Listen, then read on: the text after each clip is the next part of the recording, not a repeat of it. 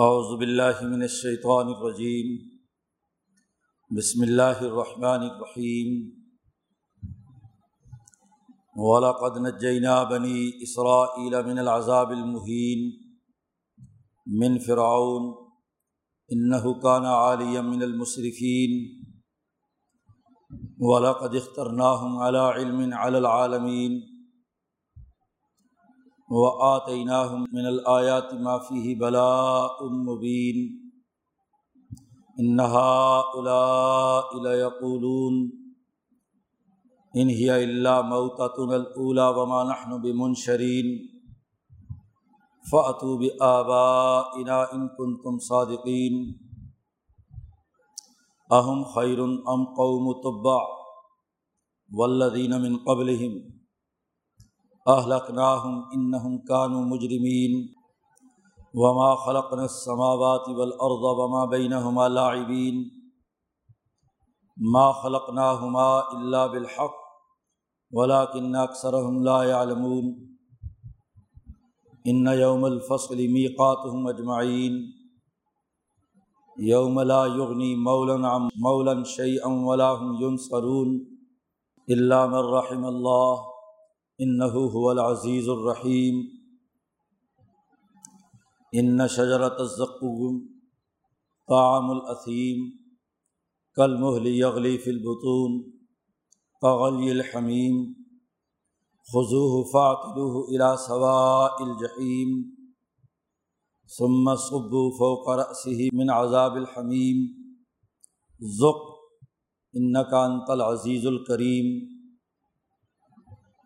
انہادامہ کن تم بھی تم ترون ان المطقین فی مقام امین فی جنات و یلبسون من سندسم و استبرقم متقابلین فضالق وضوجناہم بحور عین یدعون فیحہ بک الفاقیت آمنین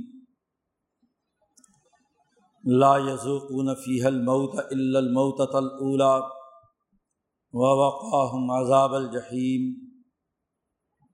فضلا من ربک، ذالک هو الفوز العظیم فإنما يسرناه بلسانك لعلهم يتذكرون فرتقب انہم مرتقبون، صدق اللہ العظیم۔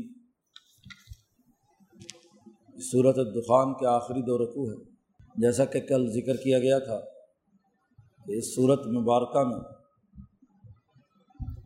حامیم کے اصول پر قومی اور بین الاقوامی انقلاب دنیا میں جو پپا ہونا ہے اس کا ذکر بھی ہے اور آخرت میں حشر کے میدان کا تذکرہ بھی ہے۔ گویا کہ قومیں جو اس پیغام حق کو قبول نہیں کریں گی، ظلم اور تکبر کا نظام برقرار رکھیں گی، وہ سزا سے بچ نہیں پائیں گے اسی تناظر میں گزشتہ رقوع کے آخر میں حضرت موسیٰ علیہ السلام اور بنی اسرائیل کا تذکرہ کیا گیا۔ وہی گفتگو اس رقوع کے شروع حصے میں جاری ہے۔ پیچھے قرآن حکیم نے کہا تھا کہ ہم نے انہیں غورک کیا، انہم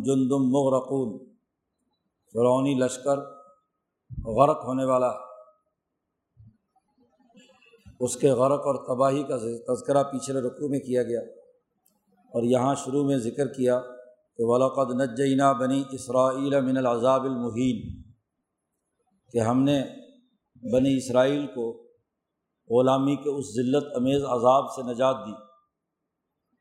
فرعونی نظام میں جو ظلم و ستم سہ رہے تھے، ان کے حقوق غصب کیے جا رہے تھے۔ تو ہم نے بنی اسرائیل جیسی مظلوم قوم کو ظلم کے اس عذاب سے جو فرعون کی طرف سے مسلط تھا من فرعون، اس سے ہم نے نجات دی۔ بالکل بےآینی ہی اسی طرح مکہ مکرمہ میں جو مظلوم کمزور لوگ، جنہیں قریشی حکمرانوں نے غلام بنا رکھا تھا، ان کو بھی اسی طرح نجات دی جائے گی۔ قرآن کہتا ہے فرعون سے اس لیے نجات دی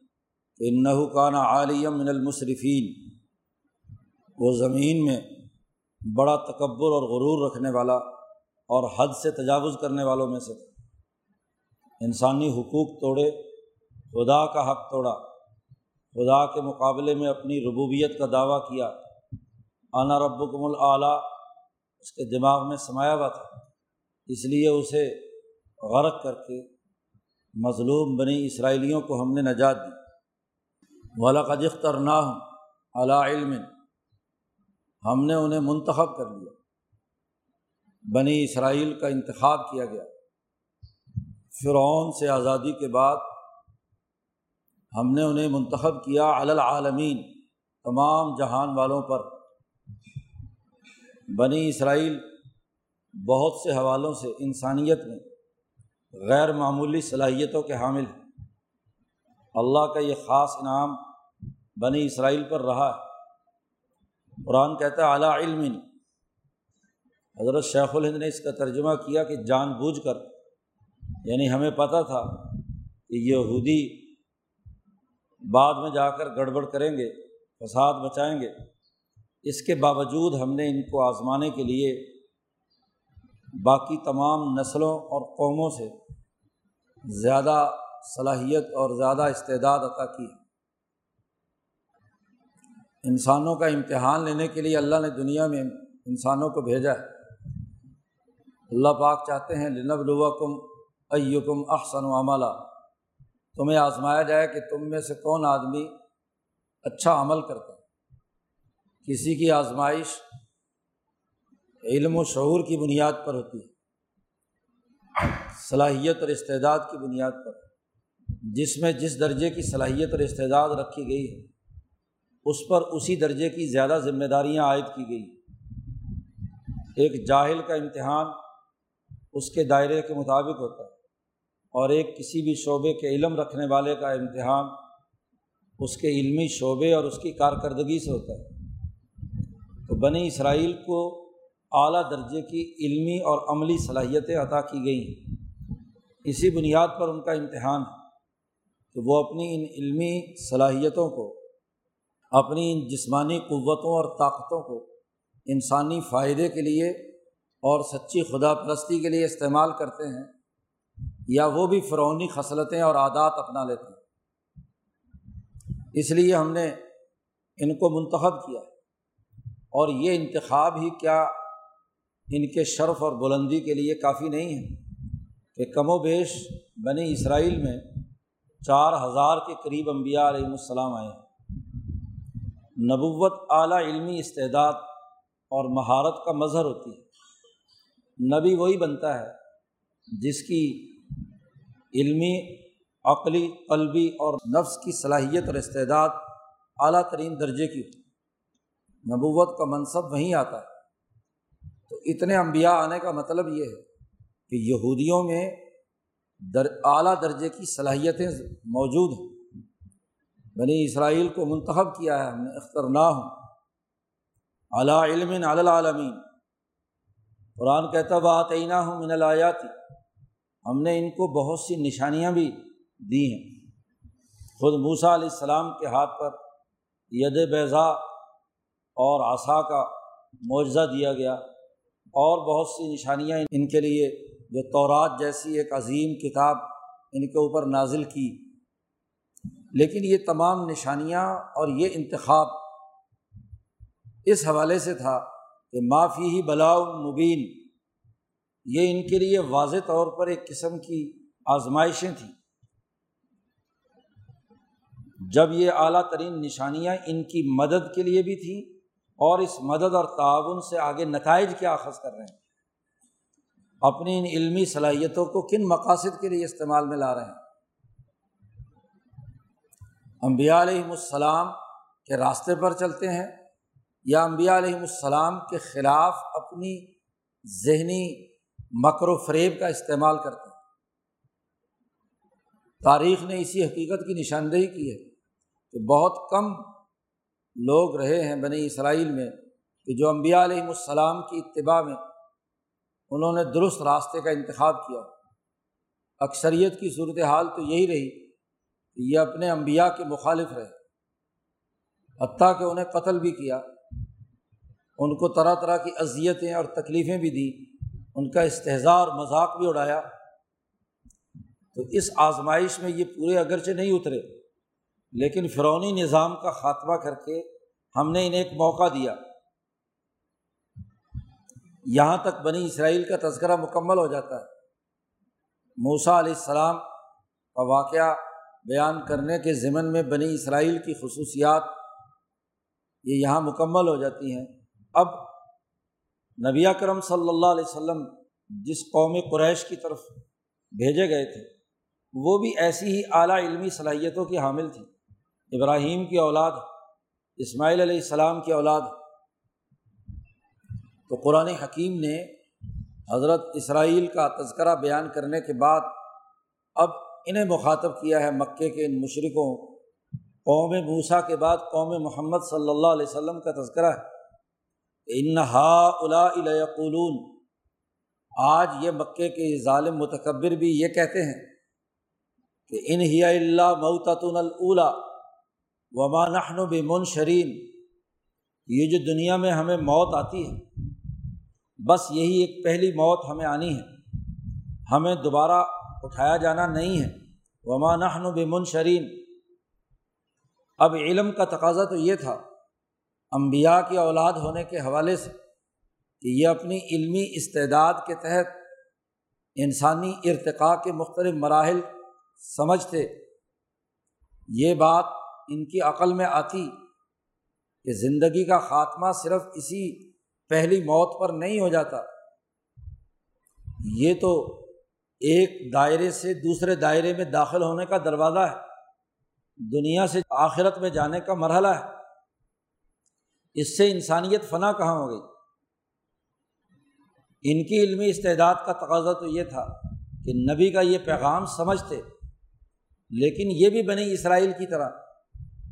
اپنی اس علمی استعداد کو بروئے کار لانے کے بجائے یہ لغ اور فضول بات کہتے ہیں کہ ان ہی اللہ معتن الا ومان منشرین کہ بس یہی ہمیں پہلی موت آنی ہے اور ہمیں دوبارہ اٹھایا جانا نہیں ہے۔ اور اس پر کتنی بودی دلیل لائے ہیں۔ کہتے ہیں فتو بھی آبا انا ان کن تم صادقین۔ یہ لوگ کہتے ہیں کہ اگر موت کے بعد دوبارہ اٹھایا جانا ہے تو یہ مکے کا قبرستان انسانوں سے بھرا ہوا ہے۔ ذرا ان کو دوبارہ زندہ کر کے تو دکھاؤ، کوئی آیا ہے ان میں سے واپس؟ ہمارا فلاں دادا، پردادا، سکڑ دادا، کوئی اوپر تک؟ فاتو بھی آبائینہ نبی اکرم صلی اللہ علیہ وسلم سے کہتے ہیں کہ ذرا ہمارے ان باؤ اجداد کو لا کر تو دکھاؤ۔ ان کن تم صادقین، اگر تم سچے ہو۔ اتنی سی حقیقت نہیں سمجھتے کہ اس دنیا کا ایک نظام ہے۔ دنیا کا اپنا ایک دائرہ ہے۔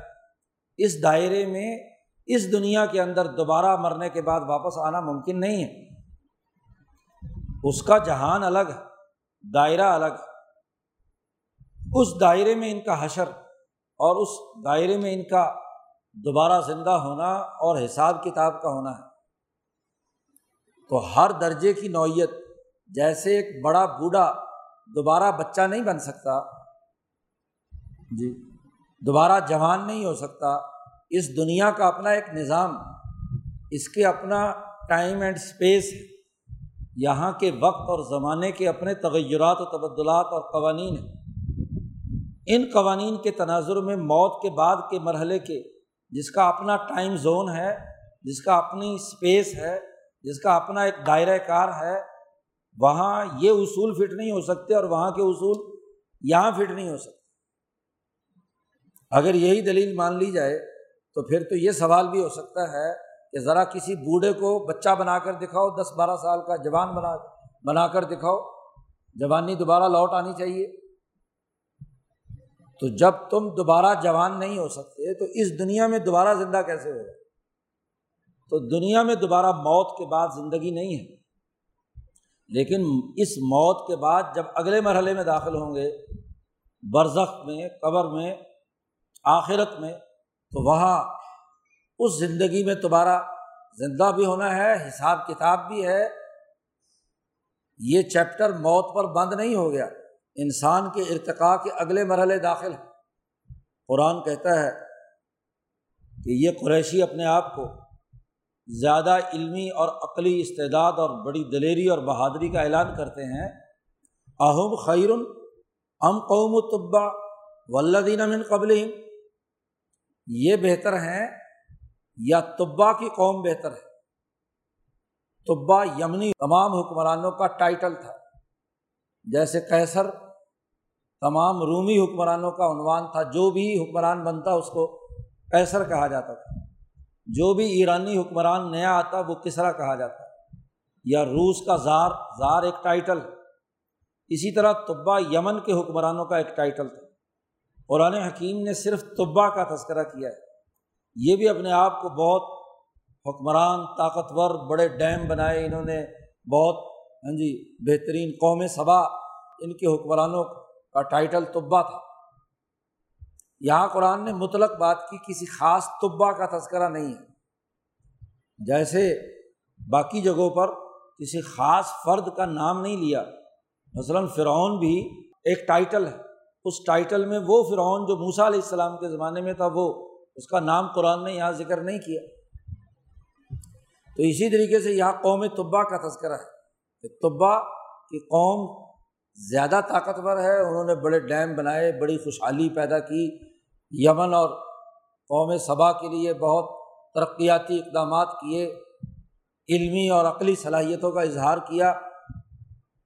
اور ولدینہ من قبل اور ان سے پہلے بھی قوم عاد و ثبوت، جنہوں نے پہاڑوں کو تراش کر کے بہترین اور گھر بنائے، جن کی نشانیاں اور اس کے کھنڈرات آج بھی سہرائے عرب میں محفوظ اہلک نہ ہوں قرآن کہتا ہے، ہم نے انہیں تباہ و برباد کیا، ہلاک کیا، اس لیے کہ ان نہ کانو مجرمین، وہ مجرم تھے۔ انہوں نے اپنی علمی اور عملی صلاحیتوں کو درست طور پر بروئے کار لا کر انسانیت کے لیے کوئی کام نہیں کیا۔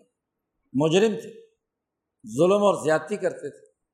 اس لیے ہم نے انہیں تباہ و برباد کیا۔ تو یہ قریشی، یہ کیا حیثیت رکھتے ہیں؟ یہ ان کے مقابلے میں تو ویسی صلاحیتوں کا مظاہرہ کرنے والے نہیں ہیں۔ تو انہیں کس طریقے سے کہا جا سکتا ہے کہ یہ لوگ باقی رہیں گے؟ جیسے بنی اسرائیل کو وہاں کے لشکروں کو ہم نے، ان کے جو مقابلے میں فرعون وغیرہ تھے، انہیں غرق کیا۔ آج ان مجرموں کو بھی قومی انقلاب کے ذریعے سے راستے سے ہٹا دیا جائے گا۔ موت اور موت کے بعد حشر و نشر کی حقیقت اگر سمجھنی ہے، تو ذرا اس کائنات کی تخلیق پر غور کرو۔ وما خلق نس سماوات اول عرض وما بین لاعبین۔ ہم نے یہ آسمان و زمین اور جو بھی ان دونوں کے اندر مخلوقات ہیں، یہ کھیل تماشے کے لیے پیدا نہیں کی کہ بس کھاؤ، پیو، جو چاہے یہاں تماشا لگا کر چلے جاؤ۔ کسی کا کوئی حساب کتاب نہ ہو، کوئی جواب دہی کا عمل نہ ہو، اپنی ذمہ داریوں کے حوالے سے ان کے نتائج پر کوئی گرفت نہ ہو، ایسا نہیں ہے۔ ہم نے یہ لائبین کھیل تماشے کے لیے یہ آسمان و زمین نہیں بنایا۔ یہ ایک طے شدہ نظام کے تحت۔ وما خلق نہ ہوں گا اللہ بالحق۔ ہم نے ان آسمان و زمین اور ان کے درمیان تمام چیزوں کو بالکل حق اور سچائی کے ساتھ پیدا کیا ہے۔ اس کے علاوہ ان کی تخلیق نہیں ہوئی۔ اور جب آسمان و زمین اس حوالے سے تخلیق کیے گئے ہیں، تو اس پورے نظام کے نتائج بھی تو سمیٹنے ہیں۔ اور نتائج کے سمیٹنے کے لیے دنیا میں بھی اپنے اعمال کی جزا و سزا کا نتیجہ ایک مخصوص وقت اور دائرے کے اندر آتا ہے، انقلاب آتا ہے، تبدیلیاں آتی ہیں، ماحول بدلتا ہے اور عالمگیر انقلاب وہ ہوگا کہ جب حشر کے میدان میں ہر آدمی کے ہر ہر عمل کے حساب و کتاب کا معاملہ درپیش ہوگا۔ تو حقائق کا تقاضا یہ ہے کہ یہ جو آسمان و زمین ہم نے کھیل تماشے کے لیے پیدا نہیں کیے، حقائق کی بنیاد پر پیدا کیے ہیں، تو ان کے حساب کتاب کا ایک دن ہونا چاہیے کہ جس میں تمام اعمال کی جزا و سزا یقینی ہو۔ ولاکن اکثر ہم لا علمون لیکن انسانوں کی اکثریت جانتی نہیں۔ مکے کے ان مشرقوں کی خاص طور پر جن کے دماغ میں سرمایہ پرستی ہے جو زخرف کے پیچھے بھاگتے ہیں۔ سونا چاندی، مال و دولت جاہو اقتدار، جن کا متمع نظر ہے، ان کی اکثریت کو یہ بات سمجھ میں نہیں آ رہی۔ حالانکہ یہ بات تحقیقی طور پر ثابت شدہ ہے کہ ان یوم الفصلی میقات اجمعین۔ فیصلے کا ایک دن اور ایک وعدہ ان کے لیے مقرر ہے تمام کے لیے۔ کوئی ان میں سے اس سے جدا نہیں ہوگا۔ حشر کے میدان میں امبیا ان کے مقربین، ان کے ہاں جی حوارین ایمان لانے والے یا انکار کرنے والے، شرک اور کفر کرنے والے تمام انسانوں کا بیک وقت اجتماع ضروری ہے۔ حشر کے میدان میں آدم علیہ السلام سے لے کر آخری پیدا ہونے والے انسان تک سب کو بیک وقت اس عرض پر جمع کیا جائے گا۔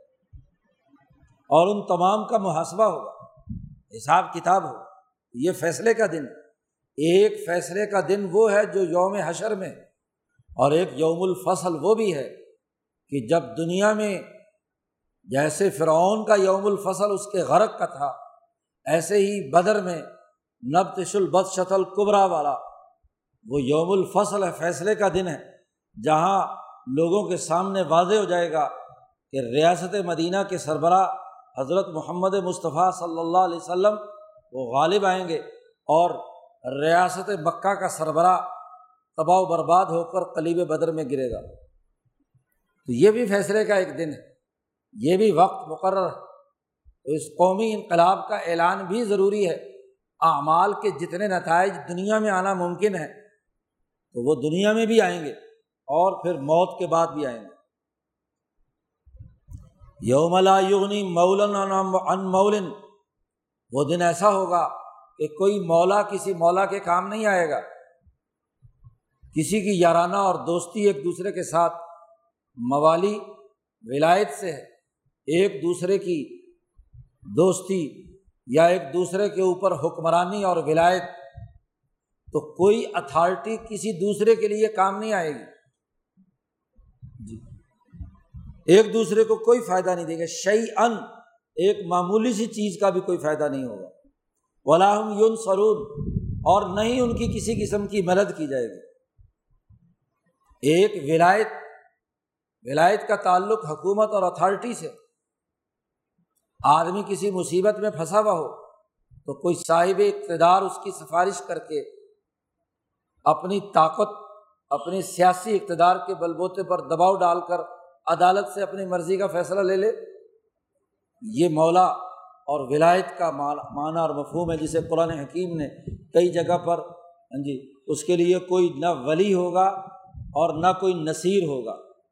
اور نصیر جس کا آگے یون سرون میں تذکرہ کیا ہے، وہ یہ کہ اس کا سفارشی تو ایسا کوئی طاقتور نہیں ہے۔ کوئی مجرم کسی عدالت میں پیش ہو رہا ہے تو عوام کا ہجوم اتنا جمع ہو جائے کہ وہ پولیس فورسز سے اس مجرم کو چھڑا کر لے جائے، تھانہ توڑ کر لے جائیں لوگ۔ جج کے سامنے سے لوگ عوام کا مجمع ہجوم جمع ہو جائے اور وہ عوامی طاقت سے لوگ اس مجرم کو چھڑا کر لے جائیں۔ تو قرآن نے کہا کہ جب یہ فیصلے کا دن ہوگا، اس وقت نہ تو ان کی کوئی ایسی حکمرانی، کوئی ایسا طاقتور فرد یا حکمران ہوگا جو ان کو بچا سکے۔ نہ مولا ہوگا اور نہ کوئی نصیر ہوگا کہ عوامی ہجوم اتنا اکٹھا کر لیا جائے کہ وہ اس مجرم کو چھڑا کر لے جائے گا۔ تو حشر کے میدان میں بھی یہ دونوں کام نہیں ہوں گے اور بدر کے میدان میں بھی یہ دونوں کاموں میں سے کوئی نہیں ہوگا۔ علام الرحم اللہ، سوائے اس کے جس پر اللہ رحم کرے، کیونکہ اللہ کی حکمرانی ہوگی، اسی کی ولایت ہوگی، اسی کی اتھارٹی ہوگی۔ وہ جس انسان پر رحم کرے، تو وہ تو ممکن ہے کہ وہ بچ جائے، ورنہ اور کسی کی طاقت اور قوت نہیں ہے کہ اس حساب کتاب سے بچ کر بھاگ نکلے۔ کیوں؟ اس لیے کہ ان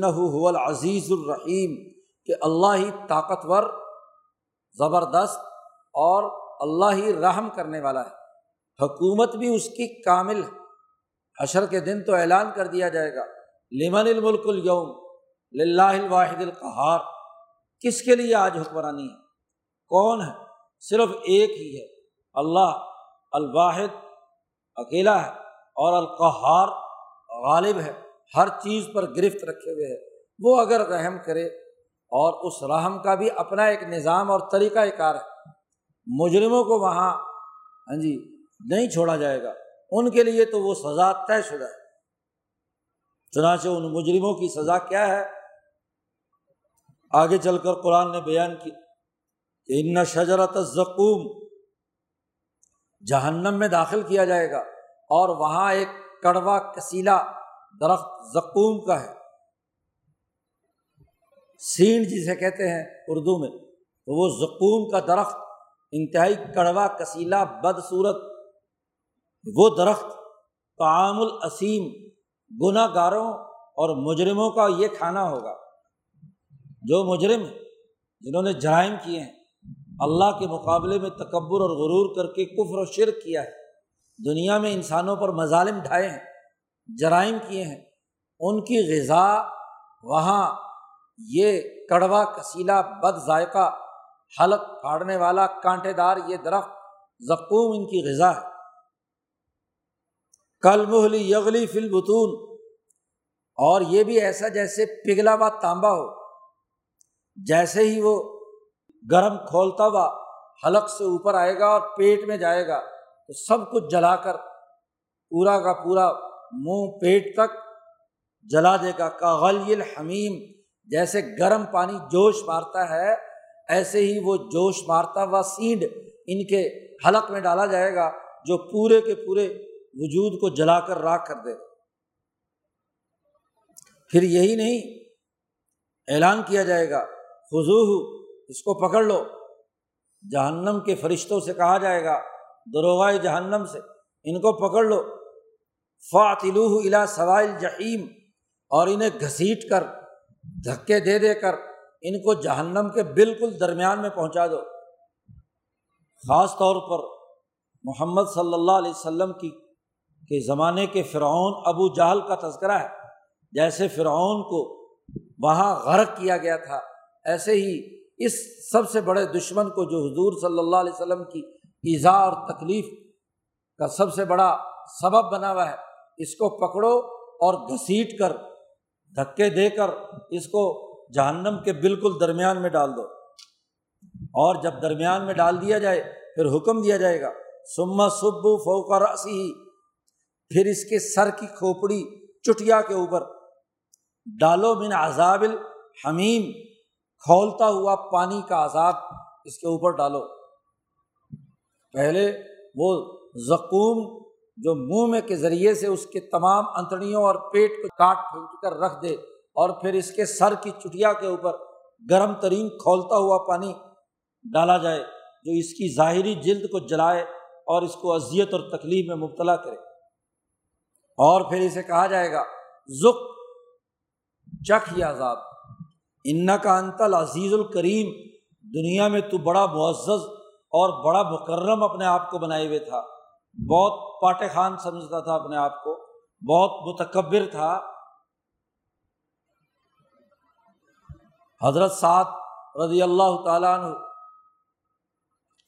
نبی اکرم صلی اللہ علیہ وسلم کے مدینہ آنے کے بعد مکہ کے عمرے کے لیے۔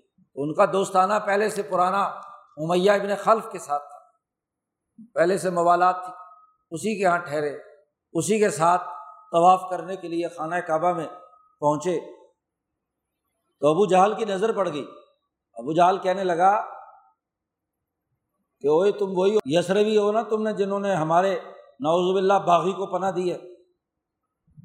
اگر یہ میاں بن خلف تمہارے ساتھ نہ ہوتا تو میں تمہیں بتلا دیتا کہ تم کیسے یہاں آ کر عمرہ کر سکتے ہو؟ تو سعد نے بھی ترکی ب ترکی جواب دیا کہ تمہارے قافلے جہاں سے گزرتے ہمیں پتہ ہے تم کس حالت میں، کس حیثیت میں دھمکیاں لگاتے ہو۔ میں نے رسول اللہ صلی اللہ علیہ وسلم سے خود سنا ہے کہ تو اور تو اور تو، فلاں فلاں، تم تمام سہرائے عرب کے اندر قتل کیے جاؤ ذرا بلند آواز سے سب کو جیسے ابو جہل نے زبان درازی کی تھی، تو سعد نے بھی اسی طرح پوری جرت کے ساتھ ترکی بترکی جواب دیا۔ تو میاں ابن خلف ساتھ تھا، کہنے لگا، یہ ہمارا سردار ہے، بڑا معزز ہے، بڑا مکرم ہے، یہ بہت عزیز کریم آدمی ہے۔ سید و حاضل وادی، یہ ہماری اس وادی کا سربراہ ہے اور کسی قوم کے سربراہ کی عزت کرنی چاہیے۔ سعد سے کہا کہ آہستہ آواز سے بات کرو۔ اس پر سعد نے کہا کہ تم اس کو عزیز و کریم کہتے ہو۔ میں نے تو حضور سے سنا ہے، تم سب لوگ جو ہے صحرائے عرب کے اندر قتل ہو۔ تو دنیا میں تو عزیز و کریم بنا پھرتا تھا، اب یہ عذاب چک زک۔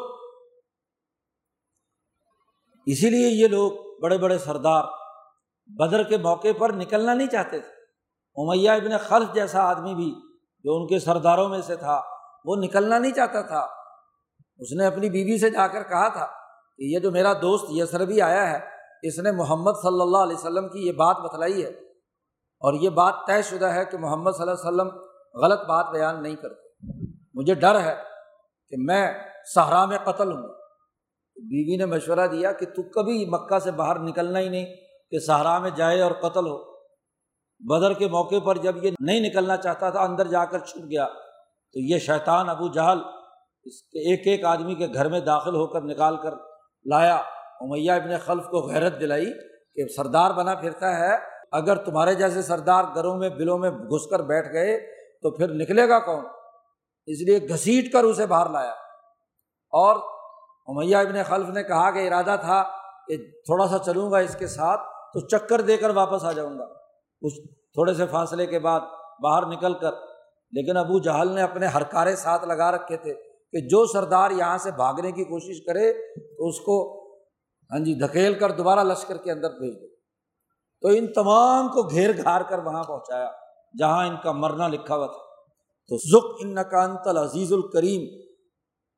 اور اس عذاب کے وقت کہا جائے گا، ان حاضہ ماں کن تم بھی تم ترون یہ وہ عذاب ہے جس میں تم شک کرتے تھے، طرح طرح کے شکوک و شبہات کا اظہار کرتے تھے۔ حضرت محمد مصطفیٰ صلی اللہ علیہ وسلم کا استحضاء اور مذاق اڑاتے تھے۔ لو، اب یہ عذاب چکھو۔ یہ تو ان لوگوں کا حشر ہے کہ جو انکار کرتے ہیں، استحضاء کرتے ہیں، ظلم اور زیادتی کرتے ہیں۔ اب آگے اختتام تک قرآن حکیم نے متقین کا تذکرہ کیا۔ وہ انقلابی جماعت جو انقلاب برپا کرنے کے لیے تقوار پرہیزگاری کے ساتھ کردار ادا کرنے والی ہے، اس کے لیے انعامات کیا ہیں؟ تو ایک یوم الفصل ہونا چاہیے، جس میں متقین کو انعامات دیے جائیں اور جو ظالمین اور مجرمین ہیں، ان کو سزا دی جائے۔ تو ان متقین کے بارے میں قرآن کہتا ہے، ان المتقین فی مقام امین۔ متقی لوگ چین اور امن کے مقام میں ہوں گے۔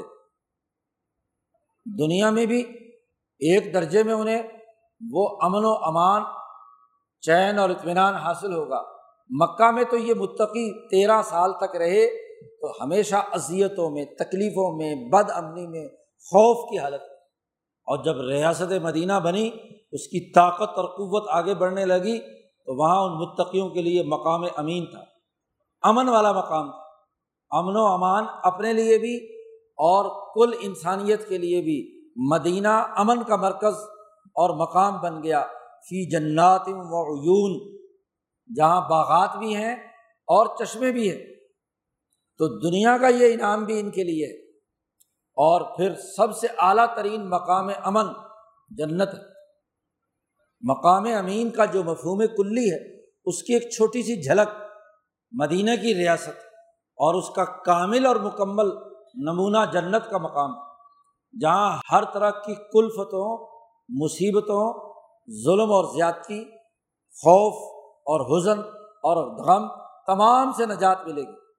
ہر طرح سے چین اور امن کا اعلیٰ ترین اور مثالی مقام وہ جنت فی جنات معیون اور ان جنتوں میں یل بسون من سد سن و استبرقم متقابلین۔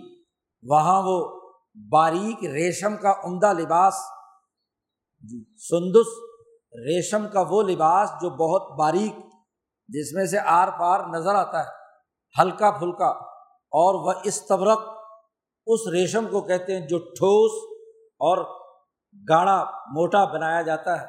یا گرمی اور سردی کے لیے دو الگ الگ شناختیں تھیں، یا لڑائی اور جہاد کے موقع پر، جنگ کے موقع پر استبرک موٹا، گف ریشم کا لباس پہنا جاتا تھا تاکہ تلوار اس پر اثر نہ کرے، پھسل کر دوسری طرف چلی جائے۔ تو یہ دو طرح کے لباس ریشم کے بنے ہوئے ان کا تذکرہ قرآن نے کیا ہے۔ دنیا میں تو ممانعت ہے، یہاں تو سرمایہ پرست یہ لباس پہنتے ہیں۔ ہاں جی دوسروں کو چڑھانے کے لیے، ان پر اپنا بالادستی اور تکبر کا اظہار کرنے کے لیے۔ لیکن وہ جو مقام امین، اعلیٰ اور نمونے کا موت کے بعد جنات میں حاصل ہونا ہے، تو وہاں وہ لباس پہنے ہوئے ہوں گے باریک ریشم کا اور گاڑے اور موٹے ریشم کا استبرک اور ایک دوسرے کے آمنے سامنے بیٹھے ہوں گے۔ کوئی بھی نشست ایسی ہو جس میں کسی کو کسی دوسرے کی پشت پر بیٹھنا ہو، تو وہ اتنی اعزاز و اکرام والی نہیں ہوتی جتنا کہ آمنے سامنے بیٹھے ہوئے ہوں تمام لوگ۔ ایک دوسرے کو براہ راست دیکھ رہے ہوں، وہ نشست عزت والی ہوتی ہے۔ تو قرآن کہتا ہے وہ متقابلین ایک دوسرے کے آمنے سامنے بیٹھے ہوں گے کزالی کا اسی طرح وضب و جناحم بحور عین موٹی موٹی آنکھوں والی حوروں کے ساتھ ان کی شادی ہم کرائیں گے۔ ضب و جناحم ہم ان کی شادی کرائیں گے۔ ان حوروں کے ساتھ جو عین، جس کی آنکھ موٹی ہو، تو آنکھوں والی ید اون فیحہ بک الفاقیات آمینین وہ وہاں وہ چیزیں کھانے پینے کے لیے منگائیں گے کہ ہر پھل، فروٹ تفقو لذت اور لطف اندوز جو غذائی چیزیں ہیں وہ منگوائیں گے۔ آمینین۔ پورے امن و اطمینان اور دل جمی کے ساتھ۔ کوئی افراتفری کا ماحول جنت میں نہیں ہوگا۔ امن و امان کا ماحول ہوگا اطمینان سے۔ اگر کسی کھانے میں ہاں جی بے اطمینانی کی کیفیت ہو یا کھانے میں ہبڑ دبڑ ہو تو اس سے بھی کیا ہے، مزہ نہیں آتا۔ تو اطمینان، سکون بالکل یکسو ہو کر دل جمی کے ساتھ آمینین کا ترجمہ حضرت نے دل جمی دل جمی سے کیا۔ بری دل جمی اور اطمینان کے ساتھ ہر طرح کی جو غذا چاہیں گے، وہ انہیں ملے گی۔ لا یزوقون فی حل موت الموت اولا اور جنت میں پہنچنے کے بعد ان کو دوبارہ کوئی موت نہیں آئے گی۔ سوائے اس پہلی موت کے۔ یہ جو پہلی موت کے بعد موت نہ آنا ہے، یہ متقین کے لیے متقی لوگوں کے لیے کہ دوبارہ کبھی انہیں موت نہیں آئے گی، وہ اسی حالت میں انہیں جنت کے انعامات میں ہوں۔ اور وہ وقاہم عذاب الجحیم اور اللہ نے بچایا انہیں ہاں جی جہنم کے بھڑکتے ہوئے عذاب سے۔ اور فضلم مر رب کا پھر تیرے رب کی مزید انعامات ہوں گے، وہ جس پر چاہے، جتنا چاہے، اس کو عنایت کرے گا۔ اور یہ اللہ کا فضل اور یہ اللہ کا انعام کا اگلا مرحلہ یہ ہوگا کہ ان جنتیوں کو آخر میں دیدار الہی نصیب ہوگا۔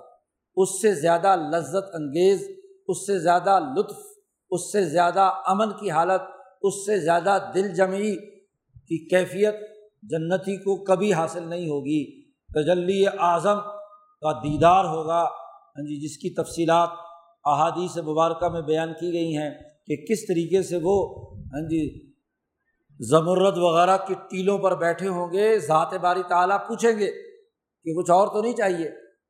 کوئی نام کہیں گے باری تعالیٰ سب کچھ تو مل گیا، اب اور کیا؟ تمام جنتوں کے تمام انعامات مل گئے، اور کیا؟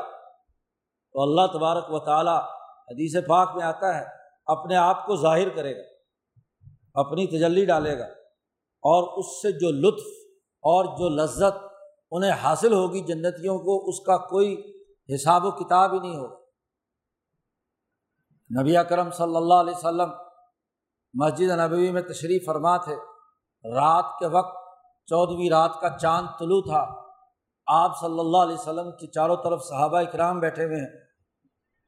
حضور کی نظر چودھویں کے چاند کی طرف پڑی تو آپ صلی اللہ علیہ وسلم نے فرمایا ان کم سترون رب کم کما ترون حاض القمر لاتام نفیر ہی ان قریب تم اپنے رب کو دیکھو گے ان قریب تم اپنے رب کو دیکھو گے جیسے تمہیں یہ چمکتا ہوا چاند نظر آ رہا ہے، اور اس کی چاندنی جیسے تمہارے جسم میں ایک خاص کیفیت، لذت۔ ہاں جی اور بہت ہی ہاں جی تمہارے لیے لطف انگیز ہوتی ہے۔ چاند کی چاندنی انسان کے دل و دماغ پر اثر انداز ہوتی ہے۔ تو دنیا کے اس چاند کی تو کیا چاندنی اور کیا لطف؟ تم اپنے رب کو اس چاند کی طرح چمکتا ہوا چودھویں رات کے چاند کی طرح اس کی زیارت کرو گے۔ اور اس دیکھنے میں تمہیں کوئی شک نہیں ہوگا، کوئی درمیان میں چیز حائل نہیں ہوگی۔ یہ مشاہدہ حق ہوگا۔ امام شاہ ولی اللہ فرماتے ہیں کہ یہ تجلی اعظم کا دیدار تجلی اعظم اپنی مکمل شکل میں مسلمانوں کی جنتیوں کے سامنے آئے گی اور اس سے جو لطف حاصل ہوگا، جنت کی پرانی ساری نعمتیں بھول جائیں گی۔ بلکہ جنت کے جتنے بھی انعامات پہلے ذکر کیے ہیں، حوروں کا ذکر ہے، کھانے پینے کا ذکر ہے، یہ تمام تو نزل ہے۔ نزلم من غفور الرحیم۔ یہ تو وہاں جنت میں پہنچنے کے بعد ابتدائی مہمان نوازی ہے، بلکہ اس غذا اور اس توانائی سے وہ استعداد پیدا کرنی ہے جس سے وہ اللہ کی تجلی، ذات باری تعالیٰ کے مشاہدے کے اندر غرق ہو سکے۔ کیونکہ دنیا کی غذائیں یا اگلے مرحلے کی غذائیں اس قابل نہیں ہیں کہ حجابات سے ماورا تجلی اعظم کا ادراک کر سکیں، وہاں تو تمام حجابات جل کر راکھ ہو جاتے ہیں۔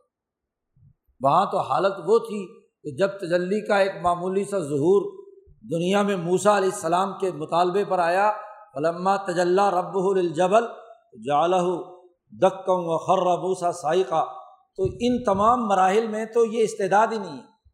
یہ جو جنت میں ابتدائی معاملات ہیں، صرف غور و قصوری نہیں، یہ جنت کا منتہا نہیں ہے۔ بڑی غلط فہمی ہے۔ جی بڑی غلط فہمی ہے جنت کے ماننے والوں کو بھی اور جنت پر استحضاء اور مذاق اڑانے والوں کو بھی۔ کہ شاید مومن کی معراج حور ہے۔ شاید مومن کی معراج صرف کھانا پینا ہے۔ تو اگر کھانا پینا اور جنسی لذت ہی معراج ہے تو وہ تو دنیا میں بھی متکبروں اور ظالموں اور فرعونوں کو حاصل ہے۔ آج کل بکواسیات کا بڑا دور ہے۔ جی وہ ایک خاتون کی آواز میں ہاں جی جنسی خواہشات کے تناظر میں جنت کا تذکرہ کر کے جنت کا مذاق اڑایا گیا۔ مسلمانوں کا مذاق اڑایا گیا۔ ہمارے دوست بھی اسے شیئر کرتے رہتے ہیں۔ کہ جی اس کا جواب دو۔ احمقوں کا کیا جواب دیں؟ جی بات یہ ہے کہ یہ جو جتنا بھی حور و قصور کا تذکرہ ہے، یہاں کے جاہل وائزوں نے اسے ہی دین کا متمع نظر بنا کر چھوڑ دیا۔ کہ جی ایسی حوریں ہوں گی، ایسا ویسا ہوگا، یوں ہوگا، وہ ہوگا۔ تفصیلات ادھر ادھر سے ضعیف، صحیح روایات، تمام کا ایک مکس اپ بنا کر ہاں جی دنیا کی حوروں کو ہاں جی لوگوں کے دماغوں میں، نوجوان نسلوں میں منتقل کرنے کے لیے حور و قصور کے قصے سنائے جاتے ہیں۔ اور دوسری طرف وہ انتہا پسند طبقہ ہے کہ جو ایسے قصوں کی بنیاد پر ہاں جی سرے سے اس جنت کا اور اس کے حور و قصور کا مذاق اڑاتا ہے۔ یہی وہ کج فہمی ہے، جہالت ہے جو ان دونوں طبقوں میں پائی جاتی ہے۔ دیکھیے، بنیادی بات یہ کہ یہ تمام انعامات جو جنت کے ہیں، اس کے لیے لفظ استعمال کیا ہے قرآن نے نزولم من غفور الرحیم۔ یہ ابتدائی مہمان نوازی ہے اللہ کی طرف سے، تاکہ وہ استعداد اور صلاحیت پیدا ہو۔ جنت کی ان غذاؤں سے، جنت کے اس ماحول سے، جنت میں اس حور و قصور کے استعمال سے۔ پرانی جتنی بھی توانائیاں ہیں وہ خارج ہو جائیں۔ اور نئی غذا سے نئی توانائی اور طاقت وہ پیدا ہو جائے کہ جو دیدار الہی کی استطاعت اور صلاحیت رکھتا ہے انسان جب غذا کھاتا ہے، اس کے فضلات تو وہ فضلات کہیں نہ کہیں تو خارج ہونے ہیں۔ تو جو قبر کے عالم برزخ میں مثالی غذائیں اس نے کھائی ہیں۔ اسی طریقے سے آگے جا کر جنت میں اعلیٰ طاقت اور ترقیات کی غذائیں کھانی ہیں۔ اس کے کچھ فضلے بھی تو ہیں نا۔ ان فضلوں کے اخراج کا کوئی راستہ بھی تو ہونا چاہیے۔ تو یہ حور و قصور تو ان فضلات کے اخراج کا راستہ ہے۔ تاکہ نئے سیلز پیدا ہوں ان غذاؤں سے جن میں یہ استطاعت اور صلاحیت پیدا ہو کہ وہ تجلی الہی کا ادراک کر سکے تو یہ ارتقائی مراحل ہیں جو تجلی الہی اور ذات باری تعالیٰ تک پہنچنے کے لیے ہیں۔ یہ ہے فضل ربک۔ یہ خالصتاً اللہ کا انعام ہوگا۔ اور ظال کا حول العظیم۔ اور یہ بہت بڑی کامیابی ہے۔ بہت بڑی کامیابی ہے۔ اللہ کا دیدار اللہ کا فضل، اللہ کا کرم۔ اور چونکہ اس سے آگے جو جو کچھ فضل ہونا ہے، امام شاہ ولی اللہ فرماتے ہیں کہ چونکہ حضور صلی اللہ علیہ وسلم نے اس سے آگے کی گفتگو نہیں کی تو میں بھی نہیں کرتا۔ ورنہ فضل کی تو کوئی حد اور حساب ہی نہیں ہے ان متقین کے لیے اور ان جنتیوں کے لیے۔ قرآن حکیم یہ حقیقت بیان کرنے کے بعد آخری آیت میں یہ بات واضح کر رہا ہے۔ شروع صورت میں بھی ول کتاب المبین کہہ کر کتاب مقدس کی قسم اٹھائی تھی اور صورت اختتام پذیر ہو رہی ہے۔ تو قرآن کہتا ہے ان نما یسر نہ ہو بلسان کا ہم نے اس قرآن کو آپ کی زبان پر آسان بنا دیا۔ جس میں بڑی آسانی کے ساتھ بات سمجھ میں آ سکتی ہے۔ ہر طرح کے دلائل دے کر بنیادی فکر اور نظریہ قومی اور بین الاقوامی انقلاب کے مختلف مراحل ہم نے آسان زبان میں آپ کی زبان سے ان کو سمجھا دیے۔ لا یہ کرون شاید کہ یہ لوگ یاد رکھیں، نصیحت حاصل کریں۔ ان کے دلوں میں تبدیلیاں آ جائیں، ان کی عقل و شعور بلند ہو جائے۔ متقی بنے سیدھے راستے پر آئیں۔ آ جائیں تو ٹھیک ہے، نہ آئیں تو فرتقب۔ آپ انتظار کیجیے ان مرتقبون، یہ بھی راستہ دیکھیں۔ اگر نہیں بھی مانتے تو انتظار کریں اس انقلاب کا، اس یوم الفصل کا، اس یوم نبتش البد شتل قبرا کا، یہ انتظار کریں۔ آپ کا کام تو تذکر ہے۔ آسان اور عام فہم زبان میں اپنا فکر و عمل سمجھانا ہے۔ ماننا یا نہ ماننا ان کے اپنے عزم اور ارادے پر موقوف ہے۔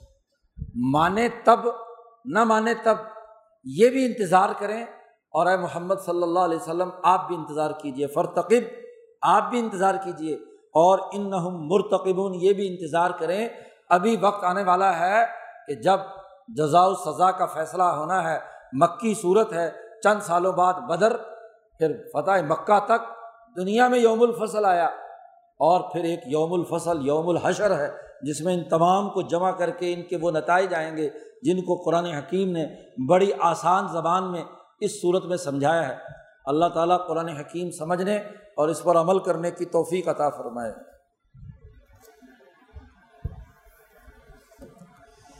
اللہ